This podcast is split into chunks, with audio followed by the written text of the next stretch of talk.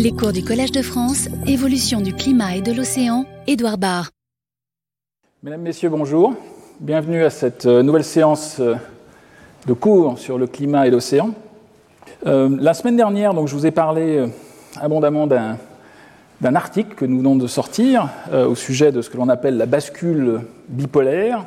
Donc j'ai commencé à vous en parler, de vous parler des aspects liés aux températures, et cette semaine, en fait, après euh, encore un petit peu euh, de, travail sur les aspects liés aux paléotempératures à la fois au nord euh, de, l'hémisphère nord et de l'hémisphère sud, j'aborderai aussi un petit peu une autre bascule en fait qui est complètement complémentaire, qui est la bascule liée au cycle de l'eau. Alors, je vous ai dit que la semaine dernière, ou cette semaine en fait, euh, euh, nous avions euh, avec ma collègue Nina Daftian, qui est actuellement en postdoctorat en fait. Elle était d'abord en postdoctorat au Collège de France, puis maintenant elle est en postdoctorat à l'Université autonome de Barcelone. Alors, je sais qu'elle écoute, donc il faut que je fasse très attention à ce que je dis de notre étude.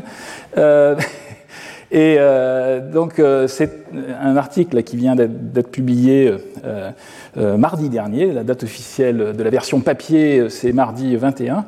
Si cela vous intéresse encore plus, ben l'article le, est directement téléchargeable sur le site web du Collège de France. Il y a même un, un, une description, je dirais, sommaire des implications et de, du pourquoi, de l'importance de cette nouvelle étude. Encore une fois, c'est une étude parmi d'autres mais euh, qui marque un petit peu, euh, qui est un jalon dans ce que nous faisons, en tout cas euh, dans mon laboratoire à Aix-en-Provence. Et donc un, site web du Collège de France où vous pourrez retrouver justement cette actualité. Alors je crois qu'elle était, elle était disponible sur, directement sur le site web, mais il y a beaucoup d'actualités au Collège de France. Donc elle est maintenant sur mes pages directement. Un nouveau regard sur les changements climatiques rapides et la bascule bipolaire.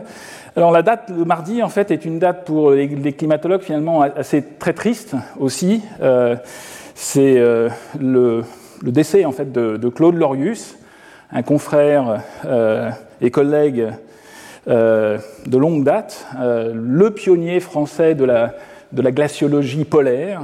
il a surtout travaillé en Antarctique. Et euh, malheureusement, j'ai pas eu l'occasion en fait de parler avec Claude récemment. il était euh, assez malade. Et euh, donc, euh, mais j'aurais vraiment aimé pouvoir lui dire, lui montrer un petit peu les progrès que l'on a fait justement sur ces comparaisons entre les, enregistrements qu'il avait contribué à, collecter en Antarctique depuis des décennies.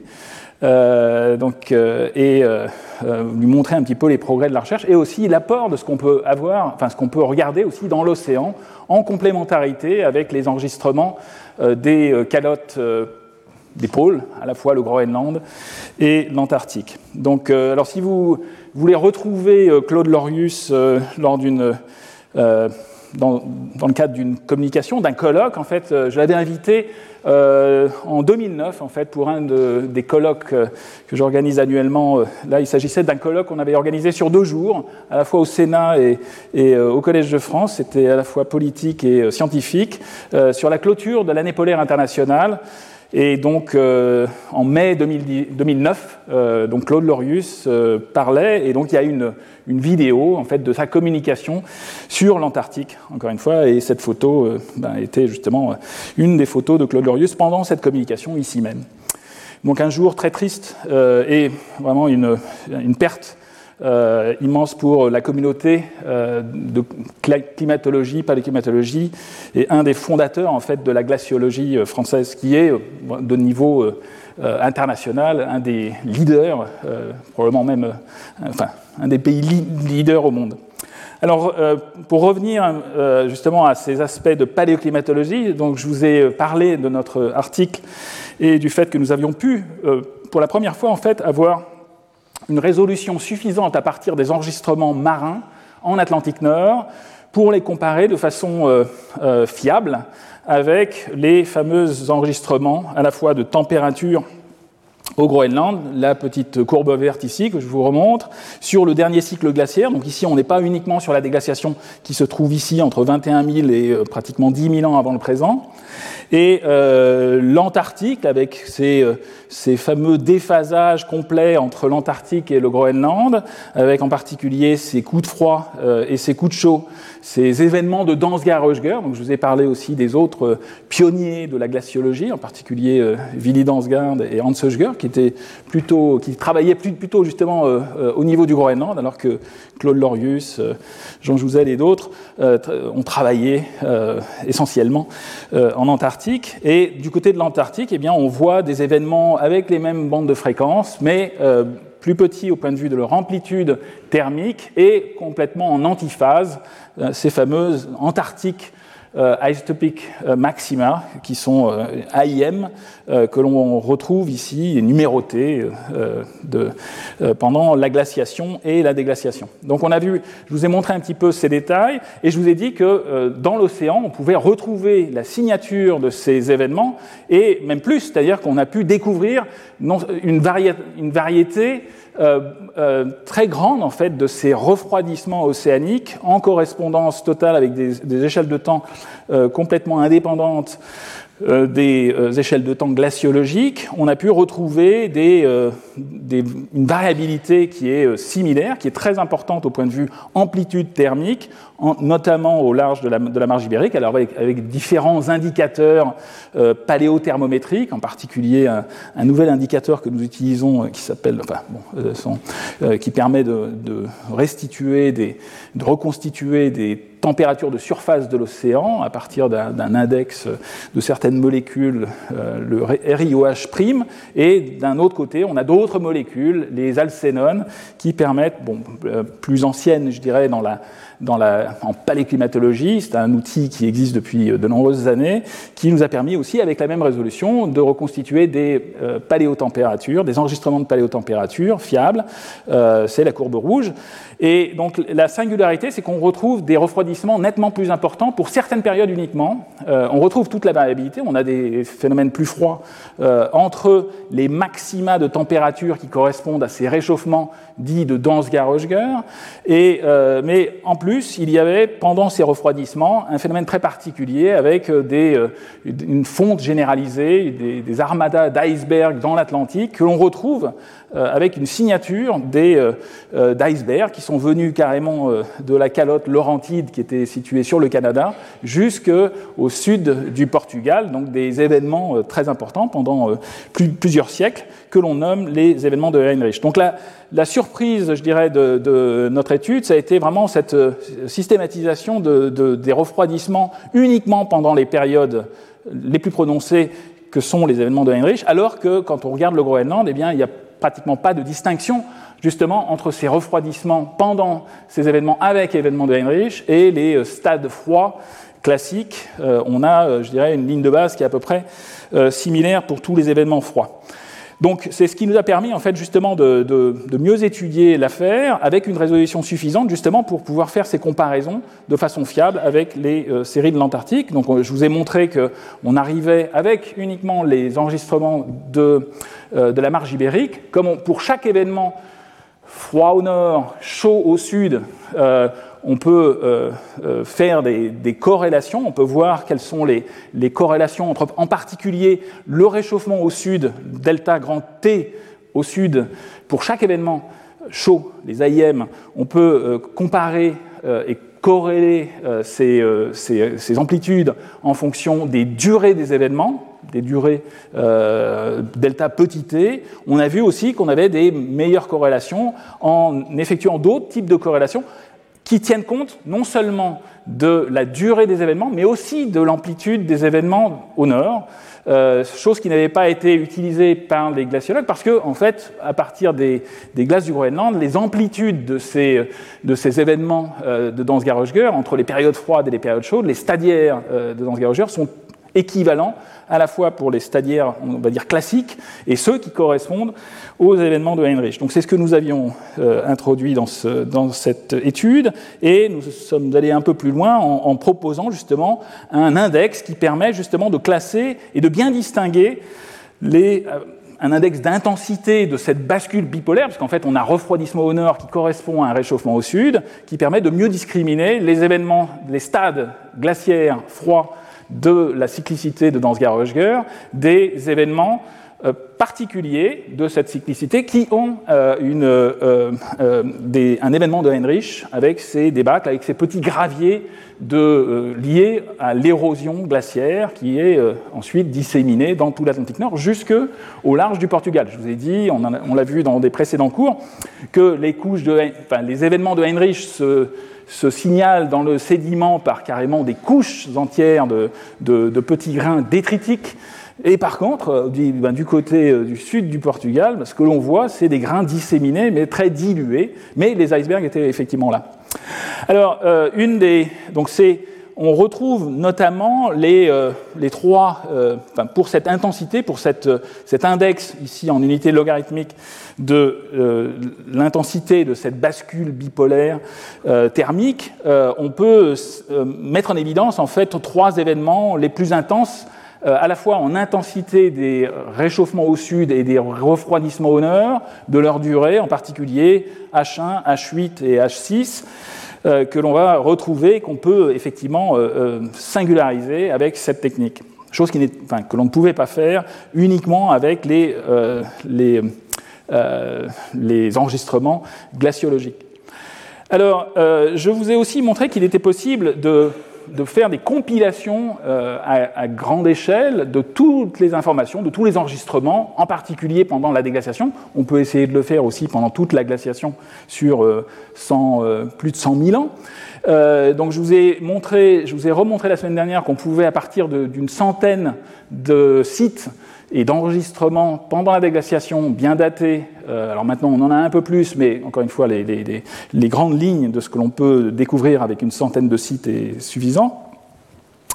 Euh, je vous ai montré qu'on pouvait regarder en fonction des bandes de latitude ce réchauffement glaciaire, enfin glaciaire, interglaciaire de la déglaciation, euh, et euh, une autre possibilité, encore plus simple, alors je vous, ai, je vous ai montré ça aussi dans des précédents cours, mais on peut carrément aussi faire une moyenne à l'échelle mondiale, un petit peu comme la courbe, la courbe d'anomalie de, température depuis un siècle euh, que l'on regarde, je dirais, en permanence pour voir le réchauffement actuel. Eh bien, on peut faire l'équivalent, faire un calcul de moyenne à l'échelle mondiale pour détecter notamment le déphasage entre l'augmentation du CO2 et euh, le réchauffement à l'échelle mondiale, mais on peut aussi euh, être intermédiaire, je dirais, dans la complexité en en, faisant des moyennes hémisphériques. On peut faire la moyenne du réchauffement de l'hémisphère nord au cours du temps pendant cette déglaciation et de l'hémisphère sud.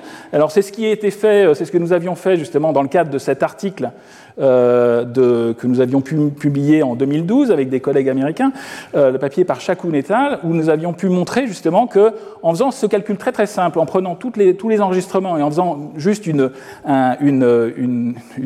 anomalie de température de l'hémisphère sud ici représenté en rouge, et de l'hémisphère nord, représenté ici en bleu, eh bien, on voit encore, on peut vraiment euh, mettre en évidence de façon euh, tout à fait euh, euh, significative les, cette différence de phase, ce déphasage de l'hémisphère nord et le fait qu'il y a des transitoires. Alors effectivement, quand on fait des moyennes à l'échelle hémisphérique, comme on va, on va vite le voir, le phénomène est, très prononcé en fait sur l'Atlantique Nord, et ça a tendance à lisser, mais on retrouve effectivement un refroidissement qui correspond à l'événement du Drias récent, euh, Younger Dryas en anglais. Euh, un, ici, on voit une transitoire, on voit un retard, mais qui correspond à un refroidissement en fait centré sur l'Atlantique et qui déborde euh, de chaque côté euh, et qui, bon, qui intéresse quand même tout l'hémisphère nord, mais en faisant des moyennes pour tout l'hémisphère nord, incluant même la frange intertropicale euh, jusqu'à l'équateur, indéniablement, on va lisser le phénomène. Eh bien, on, on retrouve quand même une petite, enfin, on retrouve très, très nettement un déphasage et cette transitoire. On peut aussi faire le calcul qui est de, faire la différence entre les deux, euh, de ce réchauffement au sud par rapport au réchauffement au nord, de faire la, différence entre les deux, de faire ce qu'on appelle un gradient interhémisphérique, la différence directement, c'est ce qui est représenté ici en violet. Et ce gradient interhémisphérique de température, son évolution au cours du temps, parce que toutes ces archives sont bien datées, 22 000 ans jusqu'à 8 000 ans euh, ici sur ce diagramme, eh bien, sont, euh, montrent en fait un diagramme en W avec deux augmentations du gradient euh, dans, cette, euh, euh, dans cette représentation qui est inversée, mais bon, donc on, voit très nettement un gradient interhémisphérique qui évolue dans le temps avec une signature qui est liée à ces déphasages et à ces refroidissements prononcés au nord, alors que le sud continue à se réchauffer. On voit que le réchauffement de l'hémisphère sud est beaucoup plus simple. Il y a des à-coups, la dérivée n'est pas constante, mais euh, il s'agit d'un réchauffement quasiment unidirectionnel, alors que ce n'est pas du tout le cas pour l'hémisphère nord. Alors, je vous en ai déjà parlé euh, dans des précédents cours aussi. Euh, il est intéressant de regarder de, comparer en fait ces enregistrements, ces déphasages, ces, ces gradients interhémisphériques avec des traceurs de certaines composantes, de certains compartiments du euh, système climatique, en particulier de l'océan, et notamment de la circulation océanique profonde, ce qu'on appelle la circulation méridienne de retournement. En particulier, si on regarde l'Atlantique, on va regarder sa branche atlantique, ce qu'on appelle l'AMOC, donc euh, euh, Atlantic Meridional Overturning Circulation, c'est cet acronyme absolument euh, affreux qu'on ne traduit pas en français. Euh, donc cette intensité de, la, de la, cette circulation méridienne, où on utilise aussi de façon assez assez fréquente aussi le terme de, circulation thermohaline. Euh, dans les médias, on va parler aussi du Gulf Stream, alors qu'il s'agit. Euh, bon, le Gulf Stream fait partie de cette euh, circulation amok, mais n'est pas, c'est pas, n'est pas synonyme. Mais donc, on, a, je vous ai déjà décrit en fait ces choses dans, les, dans des précédents cours, et je vous ai en particulier dit qu'en paléoclimatologie, en paléocénographie, en fait, dans les sédiments océaniques, on peut reconstituer l'intensité de l'amok exprimé euh, avec euh, une unité en flux, mais on peut voir son intensité variable au cours du temps avec différents outils, en particulier des isotopes, notamment le rapport protactinium sur thorium. Les deux les deux isotopes ont des comportements différents en solution. Euh, Lorsqu'il y a un flux important, le, protactinium 231 va être euh, évacué de, la, colonne d'eau, euh, transporté, alors que le 230 thorium, lui, est très insoluble et il va de toute façon couler au fond. Et donc, on va pouvoir découpler en fait ces deux isotopes avec la, variabilité de la, circulation océanique. Et donc, cet indicateur protactinium sur thorium, il varie en fait de façon inverse. C'est-à-dire que ici, c'est ce qui est représenté sur ce diagramme, on a augmentation dans ce sens-là, et euh, globalement, ces grandes fluctuations montrent des fluctuations en fait de l'intensité de cette circulation profonde atlantique euh, ou AMOC donc stronger ou weaker ici, et notamment on voit très nettement une corrélation. Alors corrélation ne veut pas dire causalité, on va voir euh, que pour étudier la causalité, il va falloir aller plus loin. Mais déjà, avoir des corrélations manifestes, euh, c'est déjà très bien. Euh, donc on a une correspondance entre ces grandes fluctuations de la circulation méridienne de, de retournement et le gradient interhémisphérique. Donc on sent bien qu'il va y avoir une relation entre les deux. Alors ce type d'étude a été euh, prolongé euh, aussi euh, sur des échelles de temps plus longues. Ici, vous avez juste un travail plus récent où il y a dans des sédiments ici des Bermudes, enfin au large des Bermudes, des reconstitutions de paléotempérature. Alors à chaque fois sur ces graphiques, on va vous remontrer toujours l'échelle du Groenland avec des paléotempératures ou le delta O18 s'il n'est pas converti en termes de température. Bon, il y a d'autres paléothermomètres. On verra ça des probablement aussi dans, le, dans, les, séminaires, lors d'un colloque. Mais euh, donc, euh, à chaque fois, on représente euh, pour mémoire la variabilité du Groenland avec ces fameux événements d'Ansgarøger, les événements chauds, les événements froids. Et aux Bermudes, il est possible aussi de reconstituer avec les alcénones une variabilité de la température qui est en phase globalement. Et ce que l'on peut retrouver aussi, mesurer dans ces sédiments, ce sont les variations de ce fameux rapport protactinium sur thorium qui montre en fait que non seulement on, a vu, ben, je vous ai montré la partie entre 25 et 0. Ici, c'est toujours des âges en milliers d'années avant le présent, 60 000 jusqu'à 25 000. On voit que la corrélation se poursuit. On voit des fluctuations du, rapport protactinium. Notamment, on a des baisses drastiques pendant l'événement H4, euh, pendant l'événement H5, pendant l'événement H3.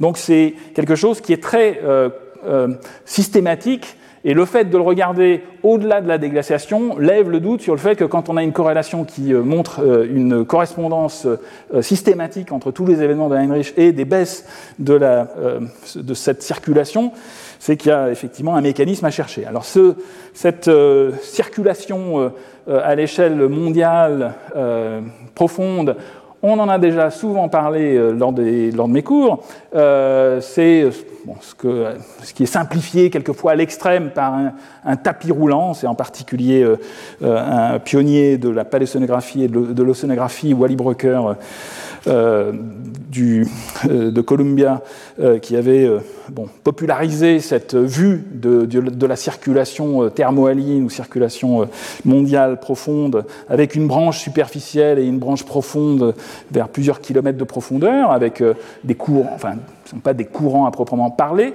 mais des, des, mouvements d'eau à très grande échelle.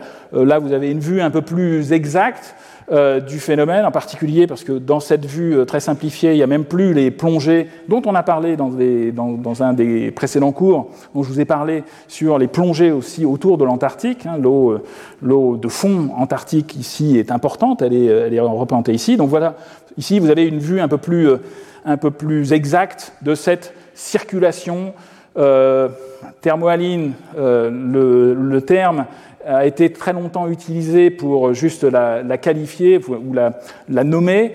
Euh, comme c'est pas il y a effectivement aussi des phénomènes mécaniques et pas uniquement liés à la température et à la salinité qui affectent la densité. Il y a aussi euh, euh, des, des, des, effets du vent. Et, bon, cette terminologie est, maintenant dans la littérature abandonnée et on parle très souvent aussi de circulation méridienne de retournement, même si cette circulation n'est pas méridienne, elle n'est pas uniquement méridienne, puisqu'elle intéresse, elle, diffère suivant les, les longitudes, et euh, elle intéresse l'océan global. Ce qui fait que les océanographes, euh, euh, souvent même, utilisent le terme de circulation méridienne globale.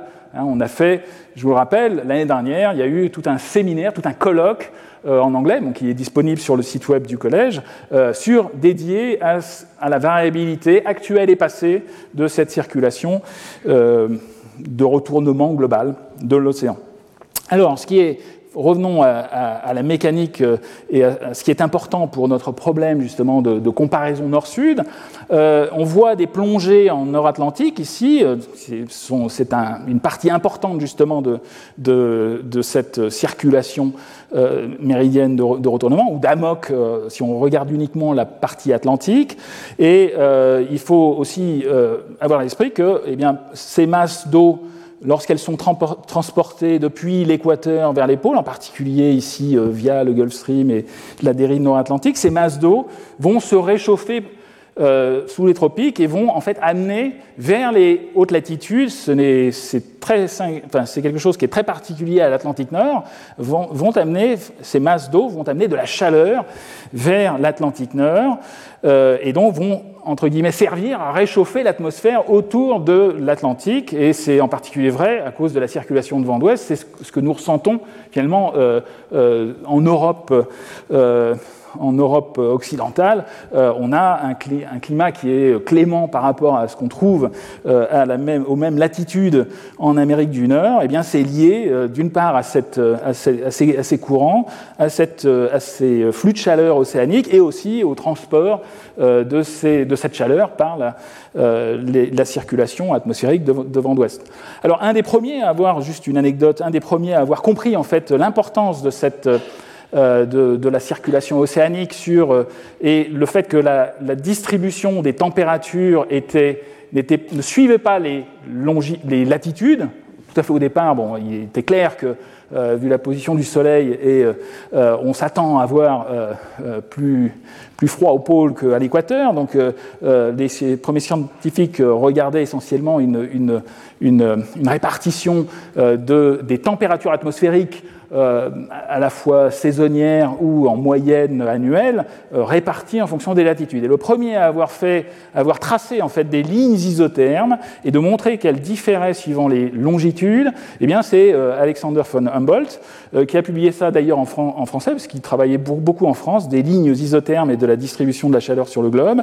Et donc ça a été le premier. Ça c'est une photo d'une une carte que j'ai dans mon bureau avec ces fameuses lignes isothermes qui euh, sont très déviées vers le nord, euh, vers l'est de l'Atlantique, et tout ça est en fait lié aussi à la circulation et à la circulation de vent d'ouest. Alors ici, vous avez euh, juste les, mêmes, les mêmes calculs, beaucoup plus récents, faits sur la moyenne annuelle de la température de l'air. On voit cette dissymétrie entre l'est et l'ouest de façon encore plus marquée sur la moyenne de la température d'hiver. Donc euh, voilà, on sent bien qu'il y a un apport de chaleur. Cet apport de chaleur, on peut euh, le calculer de façon très simple, au premier ordre. Ici, vous avez une, section euh, nord-sud. Le nord est ici, le sud est là, en fonction de la profondeur, bien évidemment avec une, profondeur, avec une échelle exagérée pour l'Atlantique. Et ce qui est représenté, ce sont les températures moyennes euh, avec un code de couleur. Il fait chaud en surface, il fait beaucoup plus froid au fond. Ici, on retrouve très nettement l'eau de fond antarctique, donc des températures qui peuvent être très froides. Et euh, il faut imaginer donc, euh, que l'on a cette circulation méridienne, quand on la représente justement sous la forme d'une section méridienne, elle se voit très bien. On a un transport vers le nord à peu près d'une vingtaine, entre 15-20 millions de mètres cubes par seconde. L'unité qu'on utilise en océanographie, c'est le Sverdrup, c'est le million de mètres cubes par seconde, donc 20 à 15 Sverdrup en, en surface et en subsurface. Et en profondeur, on l'a vu, hein, je vous ai parlé de l'eau de profonde nord-atlantique, NADW, on a un courant de retour euh, qui, est, euh, qui correspond pratiquement au même volume, entre 15 et 20 millions de mètres cubes par seconde, avec une température complètement différente. Et donc, euh, il y a une perte de chaleur indéniable qui va euh, en partie vers l'atmosphère. On peut faire un calcul simple de, flux de chaleur en prenant en compte euh, ben, les flux et les, différences de température et on trouve à peu près 1 pétawatt. Alors ici, euh, c'est un calcul fait pour 20. Donc on trouve 1,2, si on prend 15, ça va donner à peu près 1. 1 pétawatt, donc 10 puissance 15 watts, c'est beaucoup. et ça, entre guillemets, ça réchauffe nos contrées. Euh, et donc on sent bien que si on arrête le phénomène, ça va avoir une incidence euh, très importante sur euh, la climatologie au-dessus dans l'atmosphère. Alors dans le détail, ici on a des zones de plongée, on en a parlé dans des précédents cours aussi. ces zones de plongée, elles sont complexes. Ici, tiré d'un ouvrage de Michel Fieux qui a fait un, ouvrage de, en français d'océanographie régionale qui est, qui est, tout à fait utile dans ce contexte. Si vous avez une carte qui vous représente la circulation à la fois en surface et en profondeur, à la fois avec le Gulf Stream, la dérive nord-atlantique, les flux qui vont aller alimenter les zones de plongée qui sont... Alors il y a plusieurs zones de plongée en Atlantique Nord, il y, en a une en particulier en mer du, Labrador, euh, mais euh, les plus denses en fait sont en fait au-delà de la barrière entre l'Islande et le Groenland et les îles Féroé et, l'Écosse.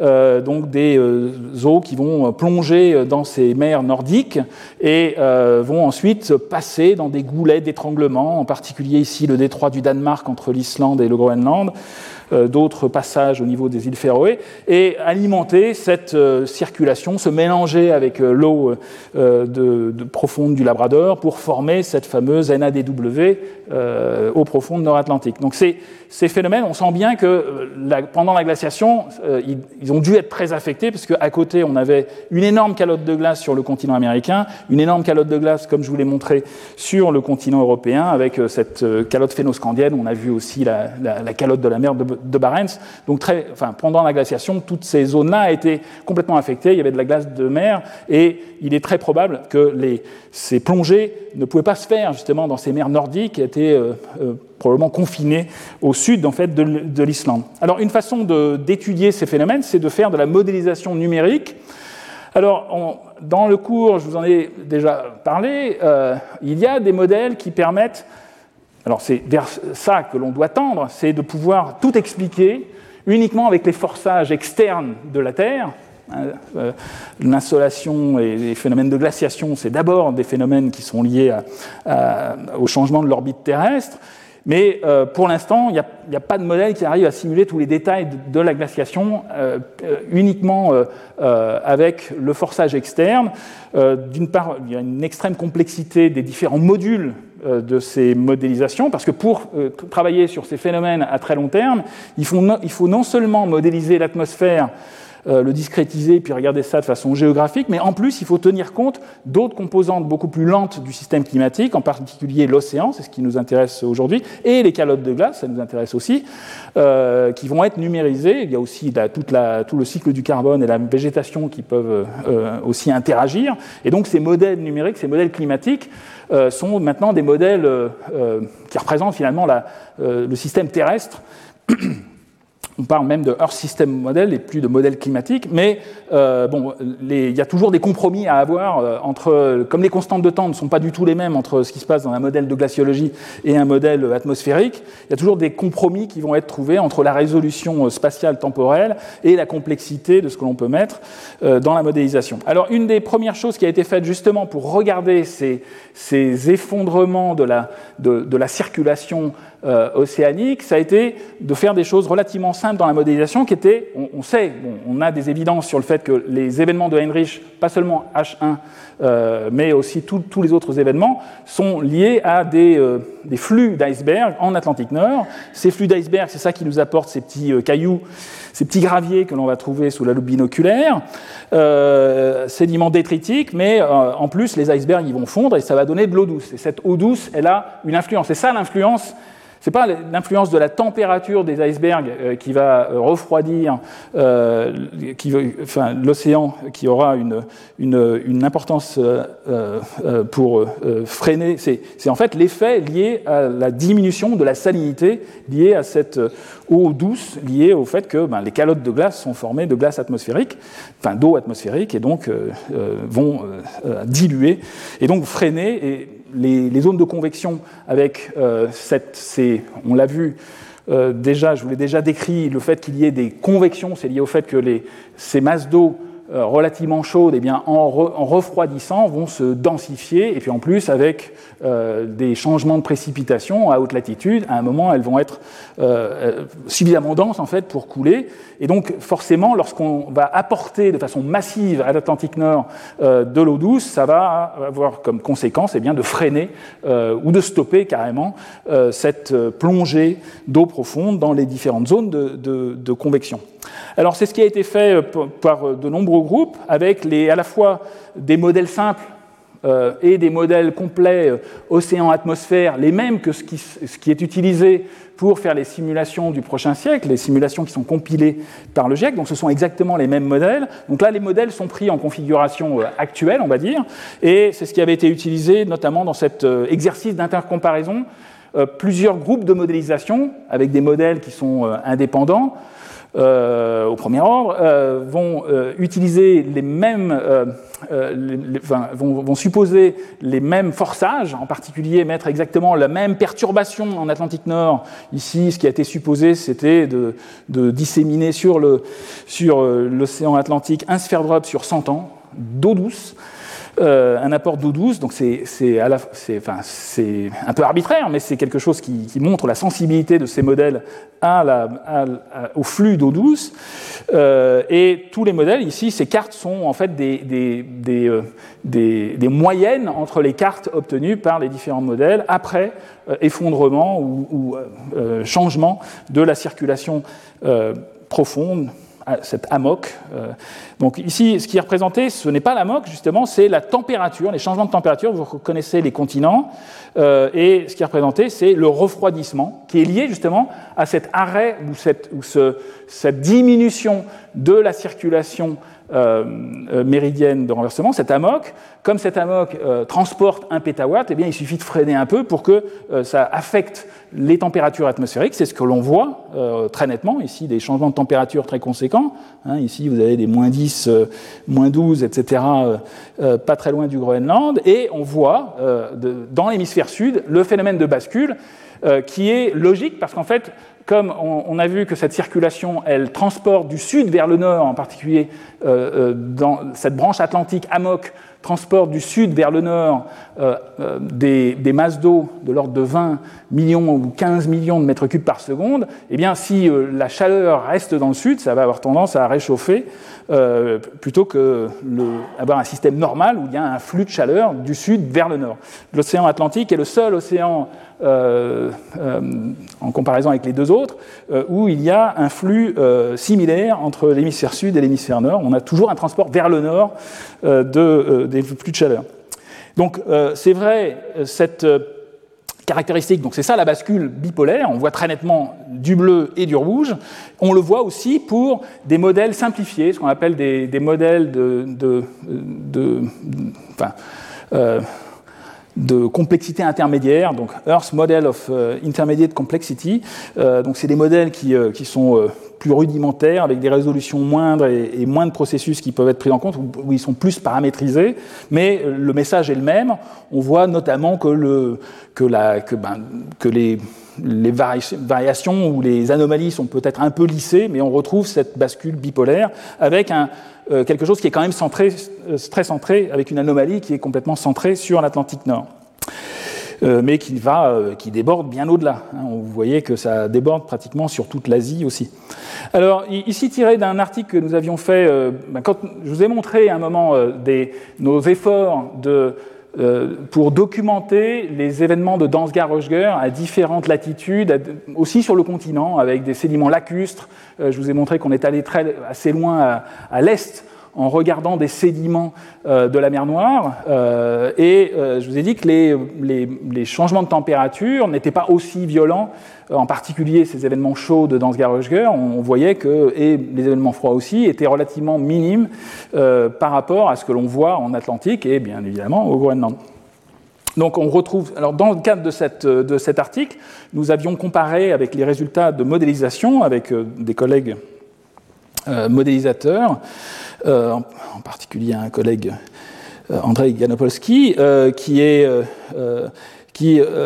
a, pu, enfin, ici, a reconstitué en fait sur ces cartes dans le cadre de cet article publié en 2015, où on comparait justement nos enregistrements de température avec la modélisation, reconstituer des cartes moyennées entre plusieurs simulations de, de, modèles, des modèles différents avec des complexités différentes, peu importe, mais avec à la fois des euh, modèles qui sont forcés de façon euh, similaire à ce que je viens de vous montrer, c'est-à-dire qu'on impose une perturbation euh, donc, hydrique d'eau douce dans, ces, modèles, mais on regarde ensuite la propagation et l'anomalie de chaleur et les anomalies de température, ensuite cartographiées.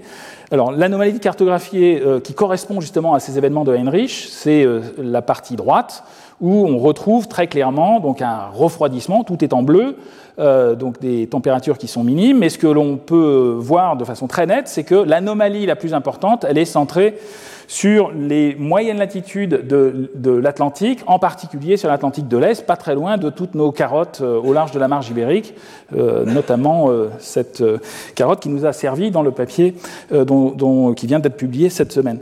Et ce que l'on peut voir aussi, c'est que l'anomalie de température, elle est beaucoup plus faible pour la partie, ben, pour la mer Noire. Donc on, on a finalement une certaine logique dans la comparaison, donc on, arrive à comprendre pourquoi est-ce que euh, dans nos enregistrements, il y a effectivement euh, une, fluctuation de température qui est beaucoup plus faible dans ces zones.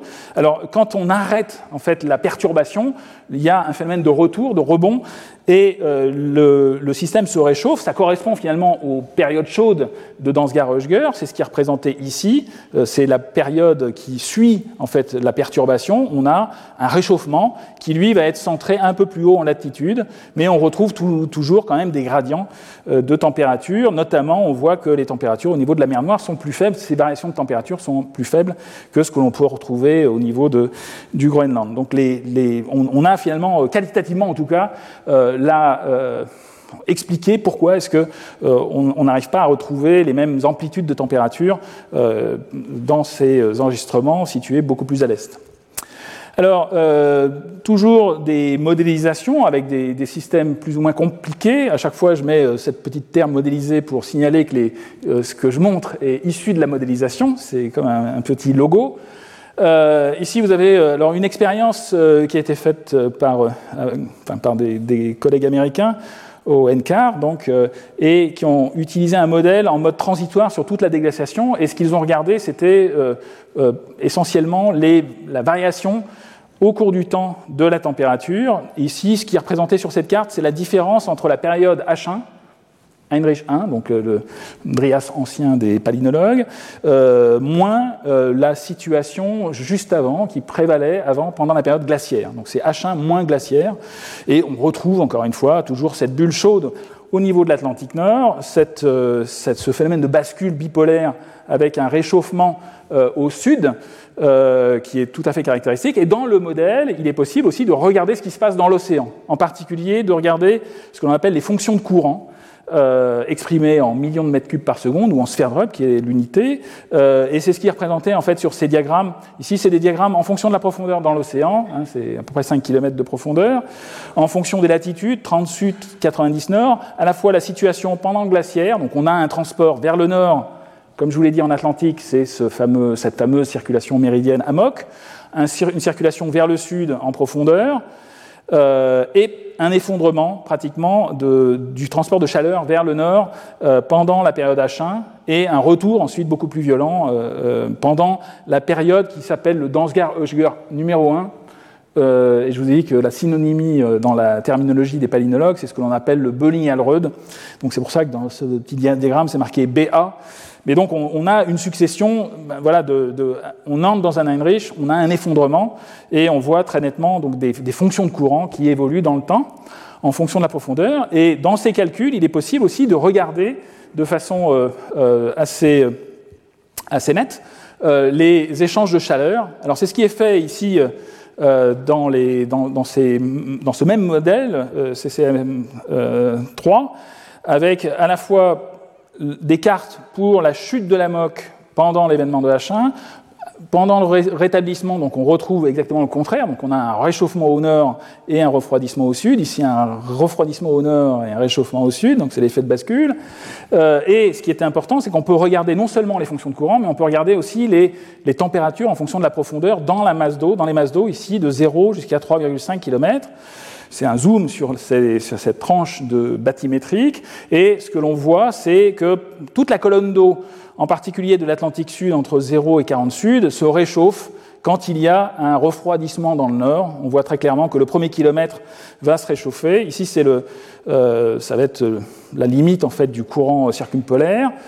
Euh, et euh, on a ici exactement le contraire. Lorsqu'on a cette bascule dans l'autre sens, on a un refroidissement conséquent de toute la euh, de toute la colonne d'eau sur plus d'un kilomètre euh, pour toute la frange de l'Atlantique Sud. Alors c'est ça qui a conduit euh, certains chercheurs, en particulier un auteur suisse, Thomas Stocker, et un, collègue glaciologue, Sigfus Jönsson, qui travaillait à Copenhague avec Willy Dansgaard, a proposé en fait un, un modèle encore plus simple. Alors, il s'agit ici d'un modèle extrêmement complexe pour il est très lourd en fait de faire des simulations à très long terme et de regarder des détails.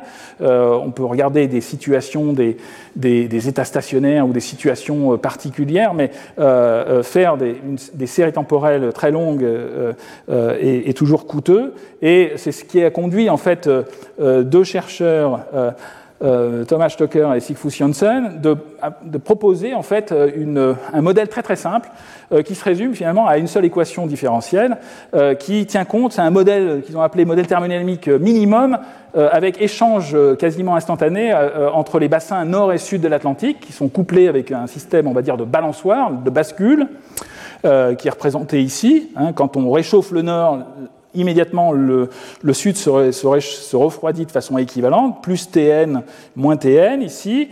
Et, euh, mais par contre, l'océan austral, euh, l'océan sud, va euh, ressentir ce changement de chaleur de façon assez lente. Il y a un temps de réponse qui n'est pas instantané, un temps d'équilibration.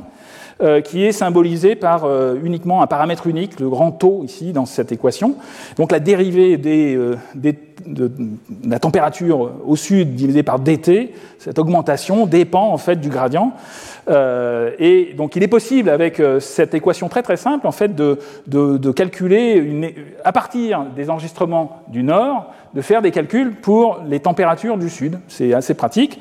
Euh, alors, encore une fois, il ne faut pas se leurrer sur la, sur la, sur la, la, fiabilité, la résolution. On ne va pas regarder des, phénomènes euh, physiques, mais euh, c'est très intéressant de regarder déjà la capacité de ce que l'on peut faire avec des équations relativement simples sur ces bascules, phénomènes de bascule.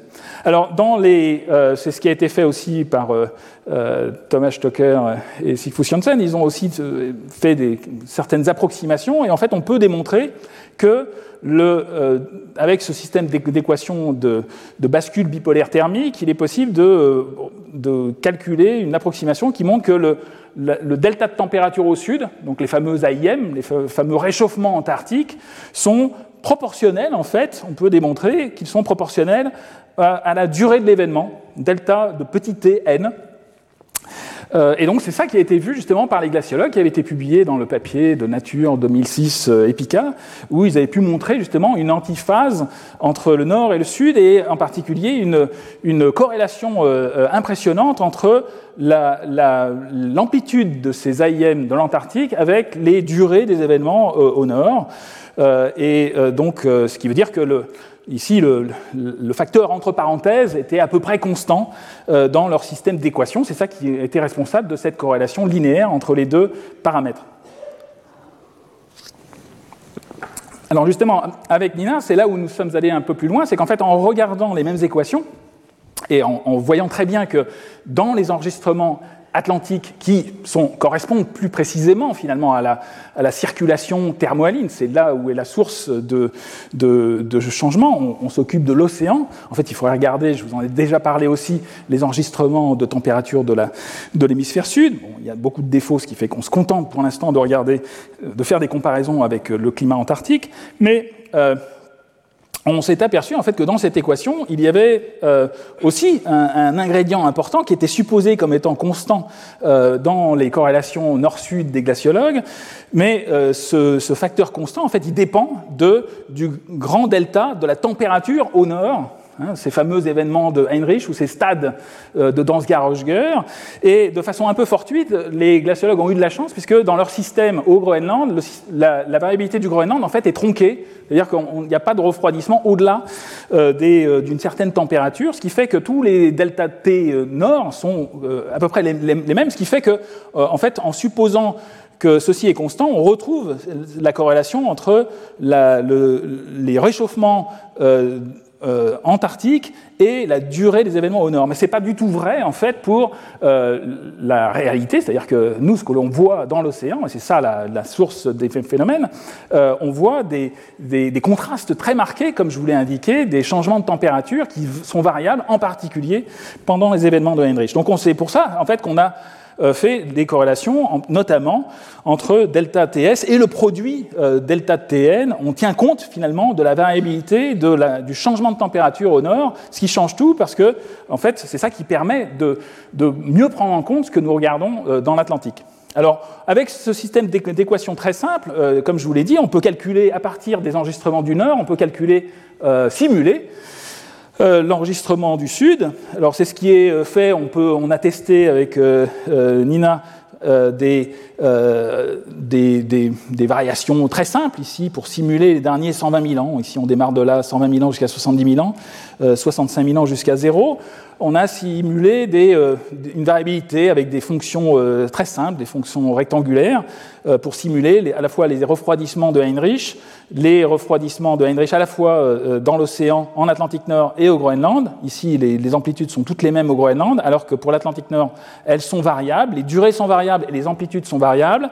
Et les simulations avec cette équation simple, euh, sont représentées ici euh, pour les courbes antarctiques. Et ce que l'on voit, ce qu'il faut voir, c'est que les, amplitudes euh, de ces événements antarctiques simulés dépendent à la fois de la durée des événements au nord et de leur amplitude au nord. Donc on a effectivement montré en fait, l'importance de, tenir compte de ce produit entre l'amplitude et la durée. Euh, donc c'est ça qui était nouveau et qui n'avait pas été fait auparavant. Euh, mais encore une fois, tous les ingrédients étaient là dans les équations de euh, Thomas Stucker et Sigfus Janssen. Alors, euh, on peut aller plus loin, c'est-à-dire qu'on a pris en compte, on a pris directement les enregistrements de paléotempérature, à la fois du RIOH' et de, des alcénones de l'Atlantique Nord, que nous avons reconstitué à très haute résolution dans notre euh, travail, et on, les a implantés dans l'équation pour simuler des enregistrements de, pour simuler euh, la variabilité de la température de l'Antarctique. Alors c'est ce que nous avons fait sur ce panneau, par exemple. Ici, on a une, des séries temporelles qui se superposent, qui correspondent à la variabilité de température. D'une part, observée en Antarctique, euh, les, euh, c'est les carrés, enfin ou les points violets ici, Wise Divide. Epicadome C, Epicadome Johnny Maudland, etc. C'est une moyenne de ces, de ces différents enregistrements et de température. Et en correspondance, de façon tout à fait indépendante, on prend euh, les enregistrements des paléotempératures au large du Portugal, à la fois RIOH' et Alcénon, et on les implante dans l'équation pour faire des simulations. C'est euh, euh, des simulations qui sont représentées ici en orange pour euh, qui représente en fait euh, les simulations à travers l'équation euh, de bascule bipolaire. Et ce que l'on peut montrer, la partie inférieure du, panneau représente un zoom ici entre 15 000 ans et 50 000 ans. Donc ce qu'il faut voir en fait, c'est qu'on a une explication de la variabilité de ces événements. On a une très bonne correspondance entre la variabilité simulée à partir des enregistrements de l'Atlantique Nord pour simuler euh, des, enregistrements euh, de l'hémisphère sud avec les mesures faites en Antarctique. Et ce que l'on voit aussi, c'est qu'on a une variabilité qui est importante à la fois dans la durée, dans, dans les amplitudes des événements. Et donc on revient finalement à notre index de température euh, et du fait que l'on arrive à montrer que les, que les, que les, événements les plus froids et les plus longs euh, sont les plus importants euh, dans le cadre justement de, cette, de cet index d'intensité de la bascule bipolaire. Et donc on n'a on pas un système uniquement de, de flip-flop entre deux états, mais vraiment quelque chose qui, qui indique finalement des modes multiples euh, on a vraiment, euh, ici il s'agit d'une unité logarithmique entre les événements de Dansgaard-Oeschger, les événements froids de Dansgaard-Oeschger, les événements euh, stadiaires froids qui sont très peu intenses avec cet index, et des événements beaucoup plus importants, notamment H1, H8, H6. Alors pourquoi c'est important? Eh bien, c'est bon, important parce qu'on essaie de comprendre la climatologie de l'époque, mais en plus, comme vous le savez, parce qu'on en a déjà parlé aussi, voir par exemple le, colloque de l'année dernière sur l'intensité de la circulation euh, océanique, on a euh, depuis euh, quelques décennies des observations en fait réelles d'océanographie sur le fait qu'il y a euh, probablement déjà une petite variation de cette euh, AMOC. De cette, euh, ici, il s'agit en fait d'un diagramme qui est directement, tiré du dernier rapport du GIEC, qui vous montre en fait la variabilité depuis le, le 19e siècle. Alors, il s'agit de simulations, hein, pour le passé et simulés pour l'avenir, avec les différents scénarios d'émissions de gaz à effet de serre. mais on a des enfin, on, pense en fait qu'il euh, va y avoir en fait euh, une variation de l'AMOC. L'AMOC devrait baisser dans le futur en réponse au changement climatique actuel, alors qui affecte euh, à la fois les températures des masses d'eau de surface, qui affecte aussi tout le cycle hydrologique, comme on va le voir. Donc ça a de, multiples conséquences sur les masses d'eau en Atlantique Nord, et donc dans tous les modèles, dans toutes les modélisations, pratiquement, on a une baisse euh, en tout cas jusqu'à la fin du siècle, de cette euh, euh, AMOC dans, les, dans les modélisations. Alors c'est important parce que ça a une conséquence aussi sur, les, ben, sur le réchauffement ou le refroidissement. Enfin, ça peut compenser en partie le réchauffement dans les zones considérées. mais comme il y a un effet de bascule bipolaire vers le sud, ça, ça peut aussi exacerber d'autres réchauffements. Alors, euh, ce comportement dans les modèles, ici, bon, il faut imaginer une vingtaine, enfin, des dizaines de modèles, océan-atmosphère qui ont été euh, perturbés par les gaz à effet de serre avec différents scénarios, euh, scénarios optimistes ou pessimistes sur les, sur les émissions. ça fait, et bon, il s'agit de modèles tridimensionnels complexe, mais ça fait finalement depuis très longtemps, depuis quelques décennies finalement, que l'on sait que on, a un réchauffement qui a un impact, qui va avoir un impact, qui devrait avoir un impact sur la MOC. Euh, ici, euh, je vous représente encore une fois, toujours tiré des travaux de Thomas Stocker, euh, un, papier qui, est, ben, qui, date maintenant de 1997, mais qui avait été réalisé avec un modèle simple, alors beaucoup plus compliqué que le modèle de bascule bipolaire avec une seule équation, mais des modèles simplifiés, bidimensionnels pour l'océan et autres, avec des paramétrisations atmosphériques très poussées. mais globalement, le message était que dans ce modèle, qui était forcé par des, courbes très simples en fait d'émissions de, gaz à effet de serre. Ici, vous avez euh, le comportement du modèle, notamment du flux de la circulation méridienne AMOC, exprimé en sphère drop, donc millions de mètres cubes par seconde. Euh, donc là, le modèle partait à 25 millions de mètres cubes par seconde, mais euh, la perturbation qui était imposée au modèle, c'était des augmentations de la, teneur en gaz carbonique atmosphérique, avec des augmentations soit très rapides, euh, soit beaucoup plus lente et des augmentations plus ou moins importantes avec un plateau. Donc le message principal était que toutes les simulations, euh, encore une fois, il faut imaginer que le, la, P CO2, la P CO2 augmente, elle a une influence en fait sur le réchauffement dans le modèle. Ça a tendance, par exemple, à, réchauffer les masses d'eau de surface. Donc ça, c'est, ça a tendance justement à, à, freiner les mécanismes de plongée, puisque une eau qui est réchauffée, elle va être peu dense et donc elle va moins couler euh, en profondeur. Mais en plus, il y a d'autres effets qui sont liés au cycle hydrologique, qui vont être paramétrisés dans ces modèles. Et donc le réchauffement, euh, il a aussi une influence sur les précipitations, sur le flux des fleuves, sur la fonte du Groenland. Tout cela dans des modèles simples va être paramétrisé, mais euh, globalement, ces effets vont avoir des, un impact important sur une diminution de la densité des eaux de surface en Atlantique Nord qui va plus ou moins euh, ben, euh, euh, plonger en profondeur.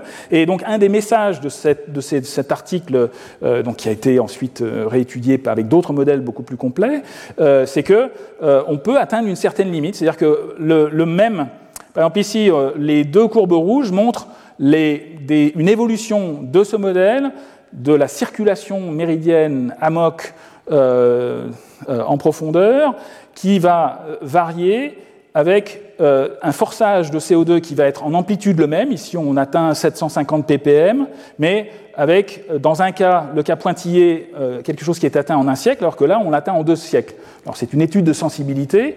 Et dans ce modèle, dans un cas, on a un, une baisse de la circulation méridienne qui est conséquente, mais ensuite un système qui retourne à l'équilibre, alors que dans l'autre cas, lorsque la perturbation est beaucoup plus rapide, même si l'amplitude est la même, eh bien, on a un système qui va s'effondrer, qui montre en fait une non-linéarité importante, et un système qui va évoluer vers euh, un, une, circulation quasiment sans, circulation profonde, sans amok.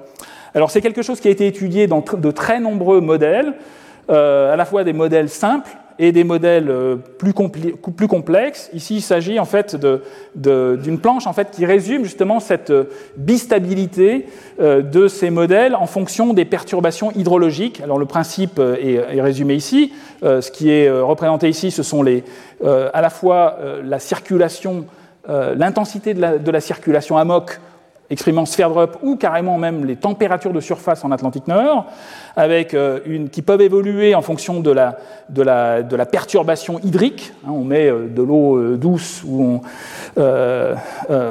avec une certaine complexité des mécanismes qui, qui induisent justement cette perturbation hydrique, mais en tout cas, on va perturber le climat moderne qui est représenté ici par ce point vert pour aller vers plus loin euh, pour diminuer cette circulation thermohaline, et à partir d'un certain point, un certain seuil, un, point de bifurcation, eh bien, le système va s'effondrer, va euh, évoluer vers un autre mode euh, sans circulation profonde qui est représenté ici. Et pour repasser de l'autre côté, il va falloir avoir une perturbation dans l'autre sens beaucoup, beaucoup, plus, beaucoup plus importante.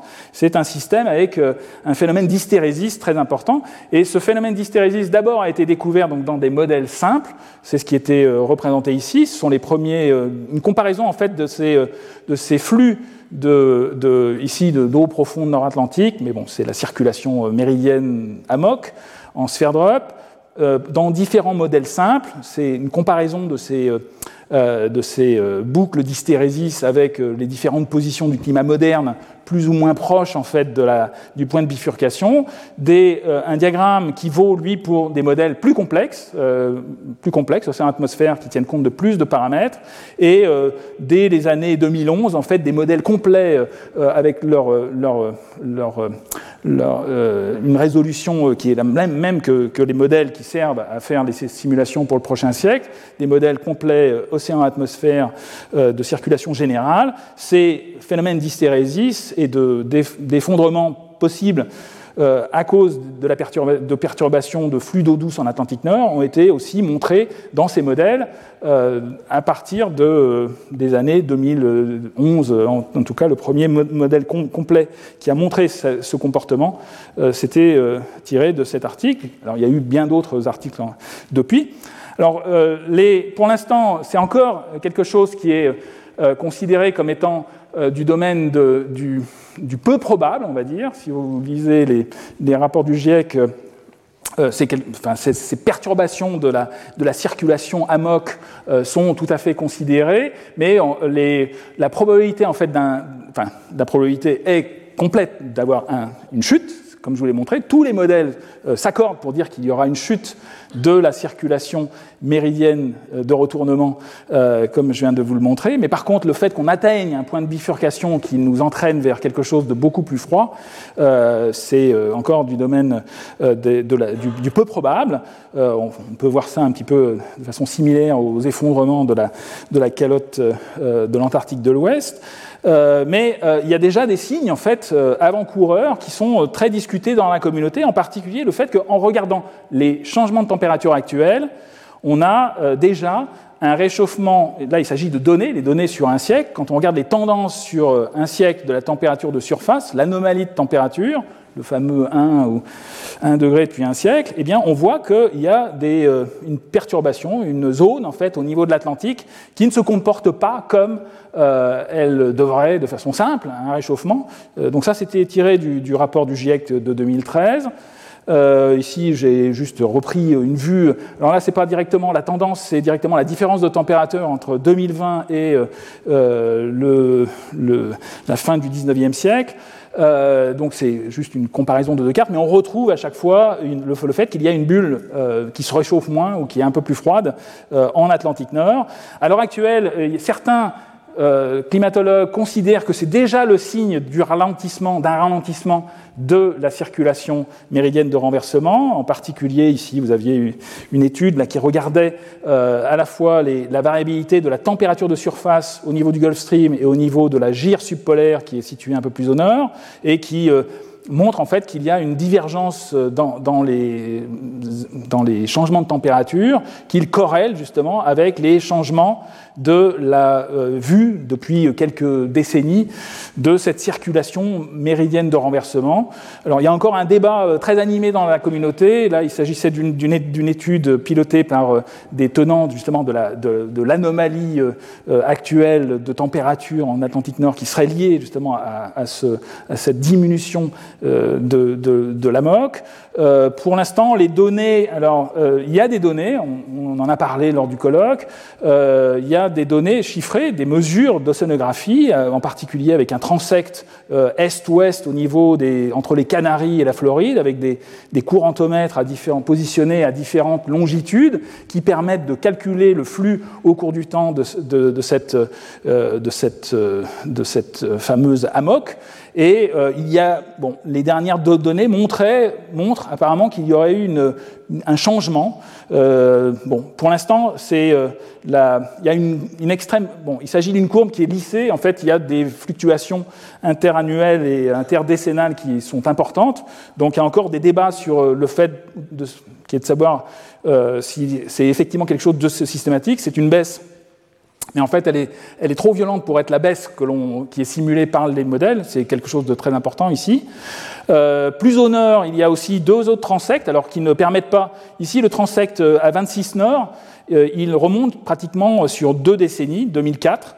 Il y a d'autres transects, on en a parlé, je vous ai donné plus, de détails. Il n'y a pas de tendance pour d'autres transects qui sont situés plus au nord, ici entre le, le, Canada, la pointe sud du Groenland et l'Europe. Euh, une variabilité alors qui est euh, sur une, échelle de temps plus euh, limitée. Hein, on voit des fluctuations, mais il n'y a pas de, choses systématiques. Donc pour l'instant, il n'y a pas de euh, il n'y a pas d'effondrement, je dirais, qui est en train de se faire, mais euh, il y a des débats, effectivement, dans la communauté pour savoir si, euh, pour interpréter cette bulle, on va dire, atmosphérique et océanique, qui se réchauffe moins, euh, et savoir si c'est effectivement déjà la signature de la circulation méridienne de renversement, AMOC, qui euh, diminue, ou si c'est d'autres phénomènes. Et en fait, il y a d'autres phénomènes atmosphériques liés au vent, liés, euh, qui sont aussi couplés au réchauffement mondial, parce qu'il est très clair que la diminution que l'on voit dans, dans les modélisations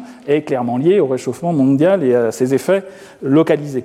Et d'ailleurs, les simulations ce fameux trou du réchauffement Atlantique Nord euh, devrait se maintenir dans le futur. C'est-à-dire que ici, là, j'ai tiré encore une fois du rapport du GIEC de 2021, des, euh, à la fois pour un scénario euh, optimiste et pour un scénario pessimiste, euh, des réchauffements à l'échelle du prochain siècle, jusqu'à l'année, enfin une moyenne 2081-2100.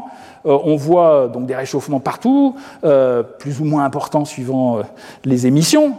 Euh, un contraste avec une amplification polaire, euh, notamment arctique. On voit aussi euh, l'amplification sur les continents, mais on voit aussi de façon très nette cette fameuse, ce fameux trou du réchauffement en, Atlantique Nord qui est maintenu à, la fois dans les deux cas. Donc il est important de l'étudier et finalement les données paléoclimatiques sont les seules euh, qui permettent d'étudier en vraie grandeur euh, ces phénomènes de bascule bipolaire, euh, parce qu'il y a encore, on est vraiment trop proche du bruit et on a des séries temporelles en, en, océanographie qui sont très courtes, là, sur quelques années, quelques décennies, avec une variabilité interannuelle très importante, ce qui fait que les données paléoclimatiques sont tout à fait compétitives pour regarder ces phénomènes. Alors, euh, pour l'instant, je vous ai essentiellement parlé de changement de température. Euh, donc, dans, la, dans, ce cours, j'ai aussi euh, prévu de vous parler des changements de précipitation et en particulier de ce qu'on va appeler ici la bascule bipolaire hydrologique, qui est liée au fait qu'on va voir des changements des précipitations au cours des mêmes échelles de temps, mais dans des zones situées à plus basse latitude. Alors, quand on regarde les précipitations à l'échelle euh, globale actuelle, ce que l'on voit, c'est essentiellement ça,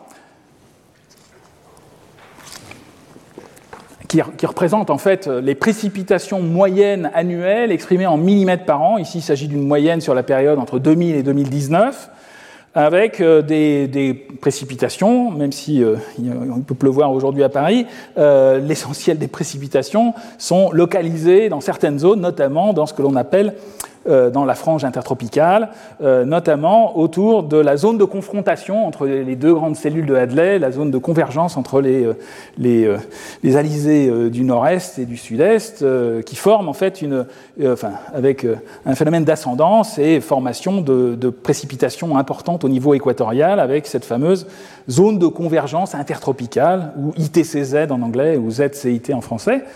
Euh, donc ici, il s'agit juste d'une cartographie actuelle de cette euh, ITCZ, de ces moyennes annuelles euh, de la, des précipitations. et il, faut, il faut voir ça un petit peu aussi comme l'équateur comme météorologique entre les, qui varie en position en fonction des saisons. Donc il y a une variation en latitude de cette ITCZ. L'équateur physique de terrestre, lui, est est fixe, mais par contre l'atmosphère euh, euh, va osciller saisonnièrement avec une, une fluctuation de la position de l'ITCZ en fonction des saisons. Euh, alors, quand on reprend les mêmes modèles, je vous ai montré justement ces expériences de simulation et de perturbation des modèles avec euh, une fonte euh, imposée à la modélisation en, Atlantique Nord. On va euh, arroser le modèle avec de l'eau douce, avec un sphere-drup pendant un siècle. Eh bien, ces mêmes modèles, on peut regarder ce qui se passe avec leurs précipitations. C'est ce qui a été fait par les, toujours dans le cadre de la même étude, justement, qui comparait plusieurs modèles et qui faisaient des cartographies de la perturbation euh, thermique, eh bien ici il s'agit, avec un diagramme qui est une cartographie qui est beaucoup plus centrée sur l'Atlantique euh, intertropical, euh, voici en fait la carte moyennée des perturbations hydriques liées à cette perturbation qui simule, qui est censée représenter un événement de Heinrich avec un flux d'eau douce très important en Atlantique Nord. donc les modèles ici sont perturbés avec, et ce que l'on voit, c'est qu'il y a une migration vers le sud. Donc on a cette fameuse bascule thermique bipolaire, refroidissement au nord, réchauffement au sud, et en même temps on a un déplacement vers le sud de l'ITCZ, de cette zone de convergence intertropicale. Et donc au final, lorsqu'on fait des cartographies d'anomalies de, des précipitations, ce que l'on trouve, c'est en millimètres par jour, euh, plus de pluie un peu plus au sud et euh, moins de pluie un peu plus au nord. C'est ce qui est représenté ici en rouge et en bleu. Alors ici, euh, bon, on peut, ce, type, euh, donc ici il s'agissait en fait d'une moyenne sur plusieurs modélisations. Alors il s'agit d'une comparaison entre différents modèles qui datent déjà un peu. Il y a eu beaucoup de simulations équivalentes qui ont été réalisées par de nombreux collègues modélisateurs euh, qui retombent toujours sur les mêmes principes. Alors encore une fois, quand on va regarder dans le détail, euh, latitude par latitude ou longitude ou chaque site géographique, on va pouvoir trouver des différences, mais les principes de base sont toujours les mêmes. Il s'agit d'une autre expérience d'arrosage. Euh, en anglais, on appelle ça des hosing experiments. C'est pour ça que, bon, en français, on, on, applique la, on peut appeler ça aussi des expériences d'arrosage, un modèle climatique qui va simuler justement ces événements de Heinrich et Young Andreas, en fait, euh, avec un, panneau. Le panneau de gauche montre ce qui se passe sur la température, refroidissement et euh, euh, réchauffement au sud, s'il s'agit d'anomalies de température en degrés. Et dans le même modèle, le modèle simule aussi les précipitations.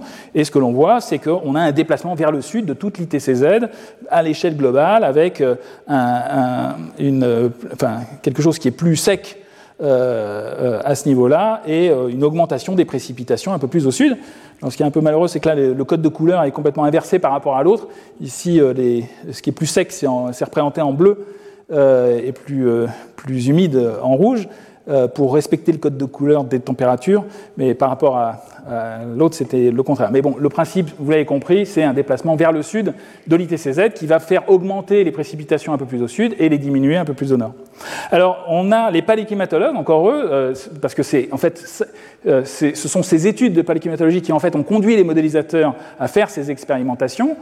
les paléclimatologues euh, peuvent utiliser des archives marines, on peut regarder les salinités, mais on peut aussi regarder des archives continentales qui nous permettent de reconstituer les précipitations.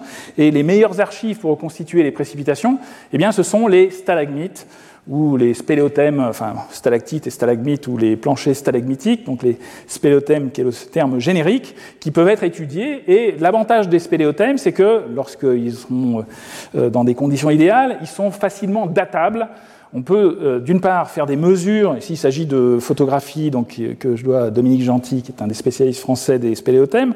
Euh, ça, va être une grotte en Belgique. Euh, et donc un système de prélèvement, à la fois dans les planchers et dans les stalagmites. Il est possible de retrouver des couches que l'on peut compter. Certaines stalagmites ont des couches annuelles qui permettent de reconstituer des chronologies à l'année près, mais c'est très rare. Mais essentiellement, ces stalagmites peuvent être datés avec la méthode uranium-thorium pour obtenir des âges très précis, très justes. On peut faire du carbone 14, il y a des complications associées au carbone 14 dans les stalagmites. Mais euh, en première approximation, les échelles temporelles sont données et sont très précises et sont complètement indépendantes de ce que l'on peut faire avec les autres archives, avec la glaciologie ou avec les sédiments marins. Alors, il y a de nombreuses euh, grottes qui ont été étudiées, euh, en particulier dans la zone de battement saisonnier actuel de cette fameuse zone de convergence intertropicale, ou ITCZ, euh, représentée sur cette carte. Ici, j'ai tiré ça d'un article d'un des, principaux contributeurs, euh, Hai Cheng, qui était aux États-Unis, à l'Université du Minnesota et maintenant en Chine, avec son groupe qui travaille de façon très intense sur les stalagmites. donc, ils ont étudié des dizaines de sites et notamment les sites qui sont représentés sur ce diagramme, qui sont situés dans la, dans la zone de battement actuelle de l'ITCZ, entre l'ITCZ de juillet et l'ITCZ de, de janvier. Donc, il y a, comme je vous l'ai dit, un changement en latitude, mais en plus, on va imposer euh, le, climat va imposer, enfin, les variations euh, euh, abruptes là vont imposer un système qui va basculer du nord au sud avec une bascule hydrologique équivalente à la bascule thermique que je vous ai déjà décrite. Alors, les spéléothèmes, donc c'est bien, on peut les dater, mais il faut un, indicateur pour reconstituer les températures. ou les précipitations, puisque ce qui nous intéresse là, ce sont les précipitations. Et l'outil essentiel pour reconstituer les précipitations, ce sont les rapports isotopiques euh, en particulier le rapport O18 sur O16 de euh, contenu dans la calcite. Et parce que la, dans, le carbonate, donc, dans le carbonate de calcium qui forme ces, stalagmites, essentiellement de la calcite, on peut retrouver de l'oxygène qui a précipité dans le carbonate de façon euh, pratiquement à l'équilibre avec l'eau euh, de percolation qui est en contact avec l'eau de pluie. Et donc, ce que l'on va retrouver dans ces spéléothèmes, c'est un signal atmosphérique. On peut même travailler dans les spéléothèmes, il ne faut pas que je diverge parce que sinon je vais être trop long, mais on peut même travailler sur des inclusions fluides, prendre de l'eau et carrément euh, avoir un signal qui est beaucoup plus fiable et pur, mais bon, c'est plus difficile de faire de la haute résolution. Mais en première approximation, on peut travailler déjà sur le carbonate, faire du delta O18. Euh, alors, le delta O18, à l'heure actuelle, dans l'atmosphère, en particulier dans la zone intertropicale, sa variabilité est essentiellement liée aux précipitations. Alors il y a plusieurs phénomènes qui entrent en ligne de compte, mais euh, lorsqu'on fait des, alors il y a des, des, des réseaux de mesures de, de, dans, de, mesures isotopiques dans l'eau de pluie, et typiquement dans les zones intertropicales, euh, ce que l'on va trouver, c'est que le delta O18 varie de façon inverse avec les précipitations. Ici, c'est ce qu'on, c'est pour deux sites, pour des sites euh, en Amérique centrale, le, le rapport O18 sur O16 normalisé euh, en fonction des précipitations. Donc on a une, euh, plus euh, les précipitations vont être importantes, plus le delta O18 va être négatif. Donc on a une, corrélation inverse, une corrélation négative entre le delta O18 et les précipitations, ici pour San Salvador. Donc typiquement, c'est ce, qui est observé. Alors c'est en fait d'une complexité, en premier ordre, c'est ce qu'on appelle un, un effet de masse. Euh, il y a tout un réseau de stations de l'IAEA qui permet de regarder ça à, toutes les latitudes et, sur de nombreux sites. C'est quelque chose qui est classique. Euh, mais on voit que les corrélations ne sont pas fameuses. Alors il y a la, physique elle-même de, cette euh, l'explication en fait est assez complexe, euh, fait intervenir justement les réévaporations et les précipitations euh, dans, différents types de pluie, mais c'est quelque chose qui est classique. Ici, juste une autre vue un peu du même phénomène, parce qu'il y a aussi des fluctuations saisonnières du delta O18. Ici, pour la, zone de mousson d'Asie, euh, ben ici on est très loin, même au nord, c'est-à-dire qu'il y a des fluctuations aussi de, de l'ITCZ sur les continents qui peuvent être très importantes, et donc on est toujours dans la zone de mousson, même à Pékin. Euh, ici, c'est euh, pour la période actuelle, pour des mesures sur deux ans, ici, le delta O18 qui varie saisonnièrement et qui est anticorrélé avec euh, les, les, taux de précipitations qui sont présentées avec l'histogramme en noir. Et donc on peut regarder la corrélation entre les deux, elle n'est pas fameuse, mais on retrouve cette corrélation négative. Alors la, physique exacte est, elle est complexe, et en plus, comme je vais vous le montrer, euh, euh, il faut faire intervenir d'autres phénomènes. Mais globalement, on a un outil qui est euh, qualitativement relié à la quantité de précipitation. Alors dans les zones, dans, dans les différentes zones qui vont être étudiées, il y a des phénomènes moussons, en particulier des moussons euh, asiatiques et des moussons euh, sud-américaines, euh, qui vont être importantes, qui vont doivent être prises en compte aussi. Alors essentiellement la mousson, eh c'est en particulier la mousson d'été, euh, c'est quelque chose qui est lié au contraste du réchauffement entre le continent et l'océan, avec formation de basses pressions euh, continentales en été, qui vont aspirer euh, les masses d'air océaniques et donc entraîner des précipitations sur le continent. Et ces, ces phénomènes donc, sont inversés aussi avec des moussons d'hiver, mais ce sont des phénomènes qui sont classiques et on va les retrouver sur le continent asiatique, sur le continent sud-américain, comme nous allons le voir. Euh, ici, il s'agit euh, toujours de la même carte, mais un zoom sur la partie asiatique avec les, les, différents termes avec différents sites qui ont été échantillonnés. En particulier, je vais vous montrer qu'une seule série temporelle par manque de temps, mais en particulier celle d'une grotte qui est située vers un peu plus que 30 degrés nord, la grotte de Oulu, qui a été la première à être vraiment à démontrer justement cette variation systématique avec la bascule hydrologique. Mais c'est un système qui est complexe parce qu'elle fait le système de, précipitation au-dessus de la Chine fait intervenir à la fois la mousson est-asiatique, euh, mais aussi la mousson indienne la mousson d'été indienne, ISM ici, avec euh, bon, euh, les, des, alizés qui se retournent et qui vont apporter des masses d'eau euh, importantes, enfin des précipitations sur le continent asiatique, et une interaction aussi avec les vents d'ouest. Donc il y a, une, climatologie qui va être compliquée, mais au premier ordre, ce que l'on va regarder, en fait, ce sont des fluctuations de la mousson. Donc le premier enregistrement vraiment de, très impressionnant qui a été produit et publié en 2001, c'est ce fameux enregistrement de la grotte de Houlou. Euh, ici, il s'agit du, diagramme original. Alors toujours pour euh, voir à peu près où on est, euh, ce qui est représenté ici avec une échelle de temps totalement indépendante, le Groenland, les fameux réchauffements de Dansgaard-Oeschger, et euh, le delta O18 mesuré dans plusieurs stalagmites qui ont été datés par uranium-thorium, qui ont été raccordés les uns aux autres, avec en plus une échelle du delta O18 qui est inversée pour que euh, puisque je vous ai dit qu'il y avait une corrélation, euh, une anticorrélation entre taux de précipitation et, et delta O18 pour avoir juste plus d'humidité qui monte et des phénomènes plus secs avec des, des, des valeurs qui euh, s'abaisse dans ce diagramme, mais c'est juste parce que l'échelle ici est inversée, moins 4, moins 10.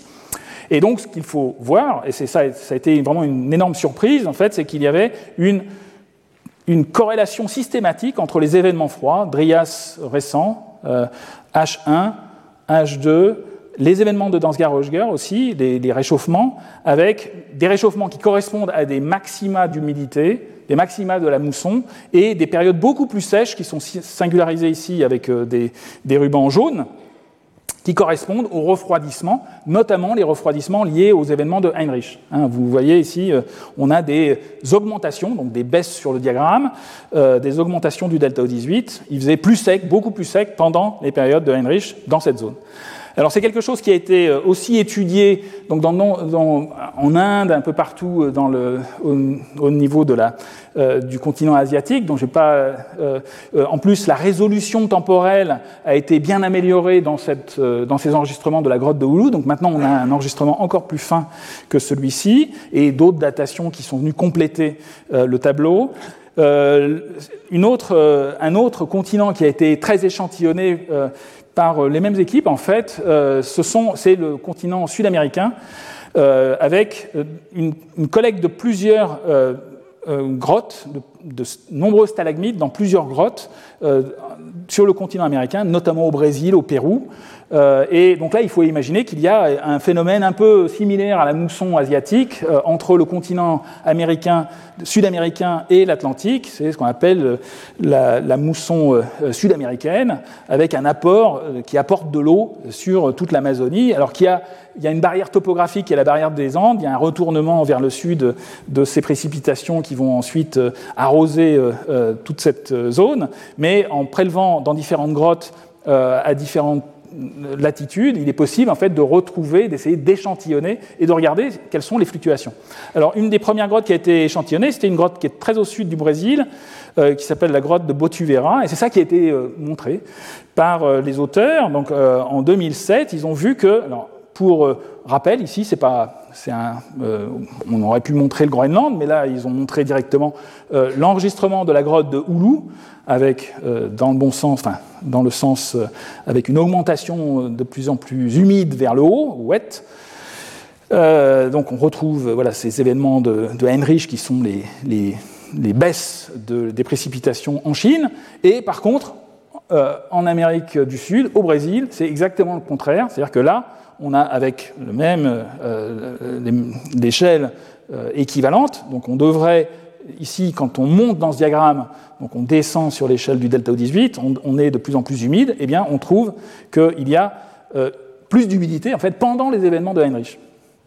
donc c'est on, voit ça de façon très très nette. Ici, ce qui est représenté ici, c'est même des, spéléothèmes en, en, vert, en fait, qui ont été prélevés au nord du Brésil. Et là, il n'y a même pas possibilité de faire des enregistrements.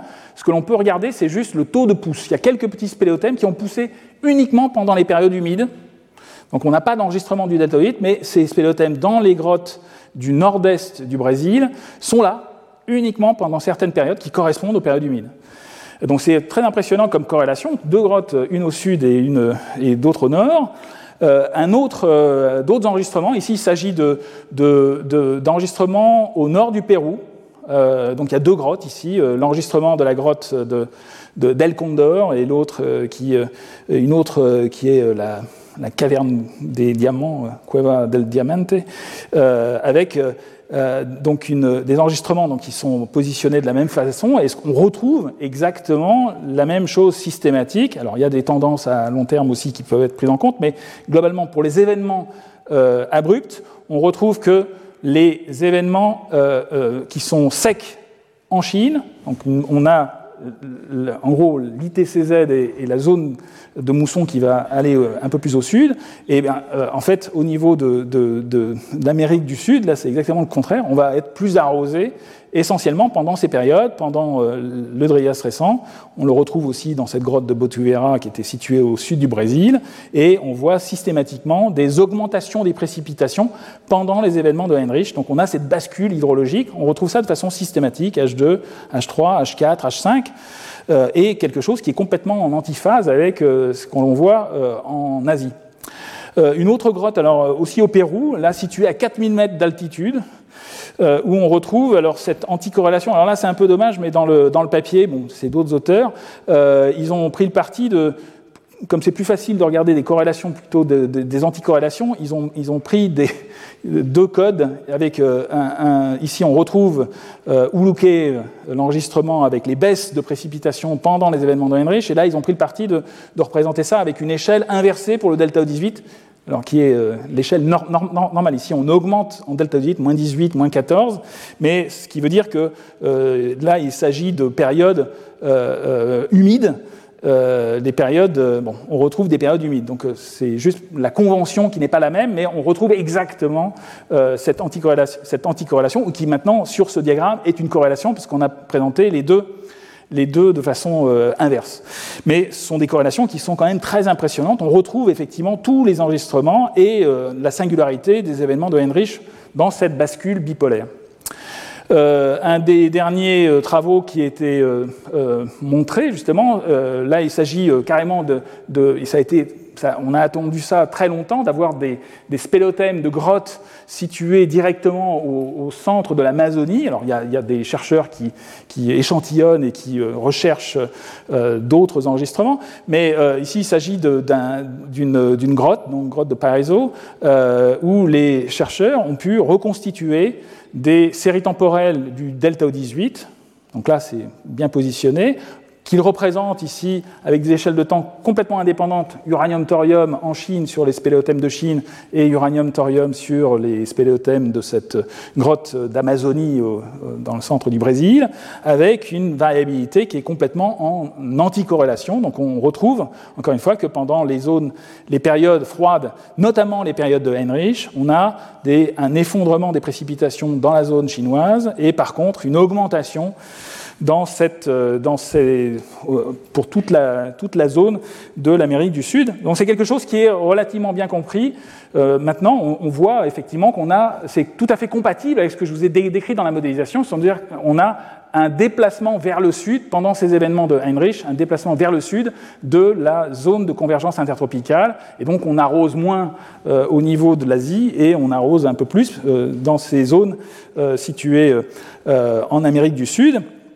Alors, euh, donc tout, n'est pas parfait encore dans ces, euh, dans ces euh, enregistrements quand même, parce que pour l'instant, je vous ai parlé de delta 18, je vous ai montré qu'il y avait des corrélations entre le delta 18 des précipitations et le taux de précipitation, mais à aucun moment je vous ai reconstitué des précipitations exprimées en millimètres par an d'anomalies, parce que pour l'instant, la recherche, enfin, les, l'état de la recherche est que c'est très difficile en fait de convertir ces, variations on va dire qualitatives. On sait que ce sont des variations très importantes à la fois de la mousson euh, asiatique et de la mousson euh, sud-américaine, mais par contre, essayer de les quantifier en flux d'eau atmosphérique est encore très compliqué. Donc il y a beaucoup d'efforts, je n'ai pas le temps de vous les, de vous les détailler, mais euh, pour l'instant, c'est vraiment un traceur pour l'instant qu'on peut considérer comme qualitatif ou semi-quantitatif. Il y a encore de nombreuses recherches, notamment en essayant de reconstituer, de prélever euh, directement des inclusions fluides pour directement travailler sur l'eau piégée dans les stalagmites. Et il y a d'autres efforts aussi de modélisation. Euh, là, c'est juste un exemple de modélisation euh, qui a été effectué, où maintenant, dans les modèles, il est possible non seulement de simuler les précipitations, mais aussi de simuler les isotopes de l'eau le delta 18, le rapport D sur H, le rapport deutérium sur hydrogène, euh, dans ces modèles, dans ces modèles tridimensionnels, et euh, de les perturber de la même façon avec ces anomalies euh, hydriques, arrosage en Atlantique Nord. Alors c'est ce qui a été fait ici dans, un travail de modélisation pour centrer sur l'Asie. Alors je sais pas, ici il faut reconnaître les traits de côte. Ici, il s'agit de, des changements modélisés dans le modèle tridimensionnel qui tient compte des isotopes de l'eau. Pour la zone asiatique, ici euh, la corne de, l'Afrique, euh, l'Inde, vous reconnaissez la Chine ici, et le modèle simule bien, lorsqu'il y a bascule, euh, enfin, bascule dans ce système arrosé au, nord de l'Atlantique, on a un changement très important du delta O18 sur la zone chinoise. La grotte de Houlou doit être pas très loin ici.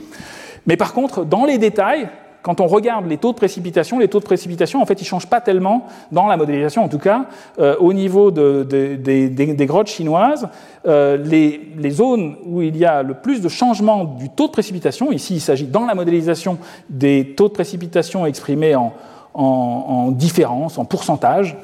Euh, et, donc, le, le fait qu'il y ait des anomalies du delta O18 alors qu'on ne voit pas d'anomalie du taux de précipitation, euh, serait lié, en tout cas dans, la modélisation, c'est lié au fait que ces anomalies vont être transportées, c'est-à-dire qu'il y a aussi un système d'interaction entre les deux moussons, c'est ce que je vous ai signalé à un moment.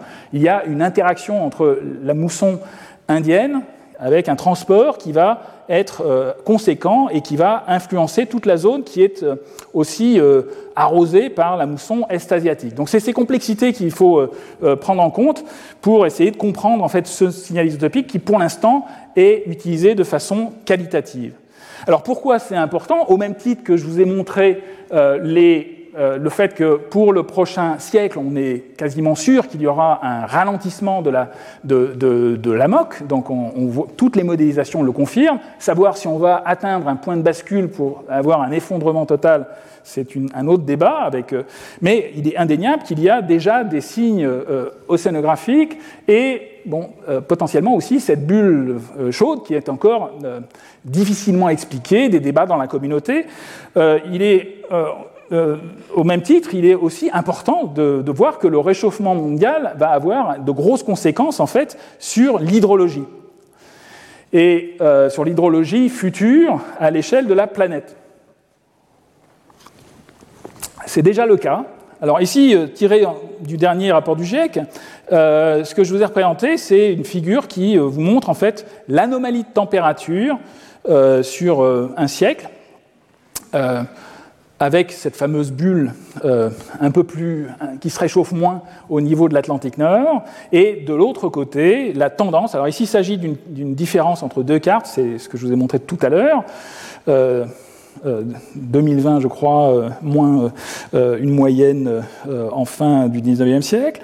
Et alors que cette carte ici, c'est directement exprimé en tendance, en millimètres par an, mais c'est, il, montre en fait, cette carte vous montre en fait les changements hydriques, les changements du cycle de l'eau actuel depuis un siècle, sur la période 1901 à 2019, avec des changements de précipitation, soit en plus, avec des zones qui sont plus arrosées, représenté ici en vert, ou moins arrosé, euh, euh, représenté ici en, en, marron ou en beige. Donc on, retrouve des choses que l'on a, enfin, qui sont classiques, le fait que les hautes latitudes vont être vont avoir, enfin, sont plus arrosées, enfin, sont arrosées de plus en plus, et par contre des zones qui sont déficitaires en eau qui vont le devenir, qu'ils deviennent de plus en plus. Mais pour l'instant, on ne, alors détecter l'effet de bascule bipolaire qui serait lié à un ralentissement du, de, la circulation est encore trop difficile pour l'instant. Encore une fois, ce sont des phénomènes qui sont simulés par les modèles, mais savoir quelle va être l'influence de ce phénomène de, bascule ou de, ralentissement et de, bascule hydrique qui intervient euh, dans ces modélisations, c'est quelque chose qu'il va falloir étudier finement. Et euh, comme vous le voyez aussi, euh, il y a une grande, même s'il y a des, des tendances systématiques entre les différentes zones géographiques, entre les bandes de latitude, avec ces, enregistrements de la tendance sur le dernier siècle euh, des, des, précipitations, on voit qu'il y a beaucoup de zones qui sont encore considérées comme non significatives, c'est-à-dire que les tendances sont là, mais euh, au point de vue statistique, elles ne sont pas encore robustes, donc c'est ça qui est signalé par les petites croix. Toutes les zones avec, euh, représentées avec des petites croix ont encore euh, des... Ben, les, les, les, séries temporelles ne sont pas suffisamment longues pour véritablement documenter un changement important, une tendance significative, mais on voit qu'il y a déjà des zones qui présentent en fait des précipitations plus importantes depuis un siècle. Voilà, donc, euh, et une, une, des conclusions, c'est que finalement, quand on veut étudier ces phénomènes, c'est important de faire de la modélisation, mais aussi de faire de la paléoclimatologie, parce que en fait, les, les, les données paléoclimatiques sont finalement, ont finalement un, un, un rapport signal sur bruit, je, me répète, je, l'ai déjà dit à plusieurs reprises, mais on a, on a des choses qui sont très nettes parce que les événements euh, du passé étaient très conséquents et on peut les suivre comme ça sur des, euh, de façon cartographiée avec des amplitudes euh, phénoménales, même si on n'a pas la même précision que la climatologie actuelle, mais c'est les mêmes phénomènes. Et finalement pour essayer de discerner des tendances sur des séries temporelles très courtes, et quelquefois plus difficile que de le faire sur des euh, séries temporelles euh, à, beaucoup plus longue échéance, comme on peut le faire en paléoclimatologie. Alors, euh, j'ai beaucoup parlé et je vais donc conclure le cours en fait sur ces bascules thermiques et, et thermiques et hydrologiques. En ben, vous résumant un petit peu les choses, il est clair que les enregistrements des gradients spatiaux de paléotempérature montrent en fait l'existence de cette bascule bipolaire thermique.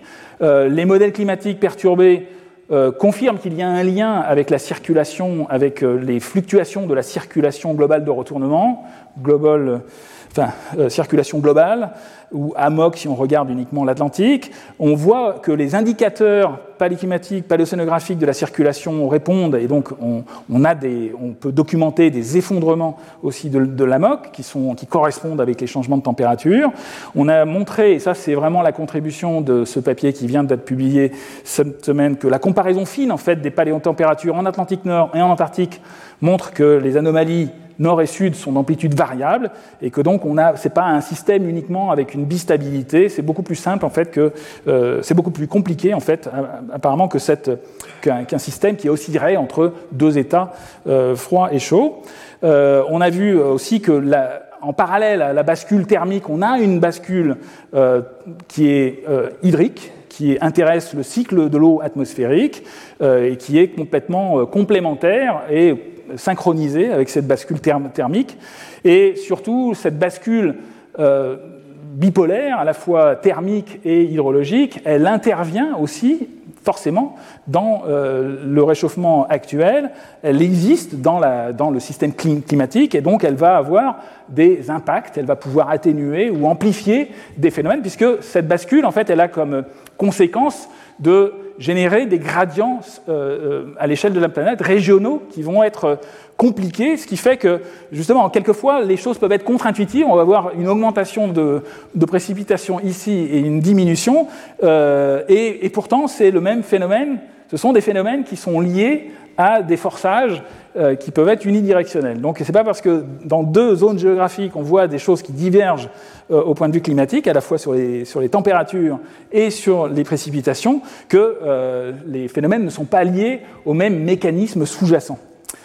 Voilà où je voulais en venir. Et donc, je vous donne rendez-vous en fait le 9 juin pour un colloque qui cette fois-ci sera en français. J'oscille entre français et anglais. Euh, là, comme il y a beaucoup de collègues qui travaillent sur cette euh, la dernière déglaciation, la bascule climatique bipolaire. J'ai choisi de le faire en français, des collègues à la fois qui travaillent en France, qui travaillent en Angleterre et en Belgique en particulier, ou en, aux Pays-Bas. Donc un, une, des collègues qui vous parleront de façon très détaillée et plus, de façon plus éloquente sur des aspects en particulier de la glaciologie, des collègues glaciologues, Amel Landais, Frédéric Parénin, euh, des spécialistes, une spécialiste des pollens, euh, Nathalie Combourieux-Nebou, euh, des spécialistes de la modélisation qui regardent justement ces problèmes de bifurcation et de points de bascule, les tipping points en, anglais, Michel Crucifix, une spécialiste, je vous en ai déjà parlé, c'est elle qui regardait cet effondrement et cette apparition du corridor entre, au niveau de la calotte laurentide, Lorraine Grégoire qui travaille à l'université de Leeds, Didier Roche, euh, euh, qui travaille à la fois au LSCE en modélisation et à l'Université libre d'Amsterdam. Voilà, je vous remercie de votre attention. Retrouvez tous les contenus du Collège de France sur www.colège-2-france.fr.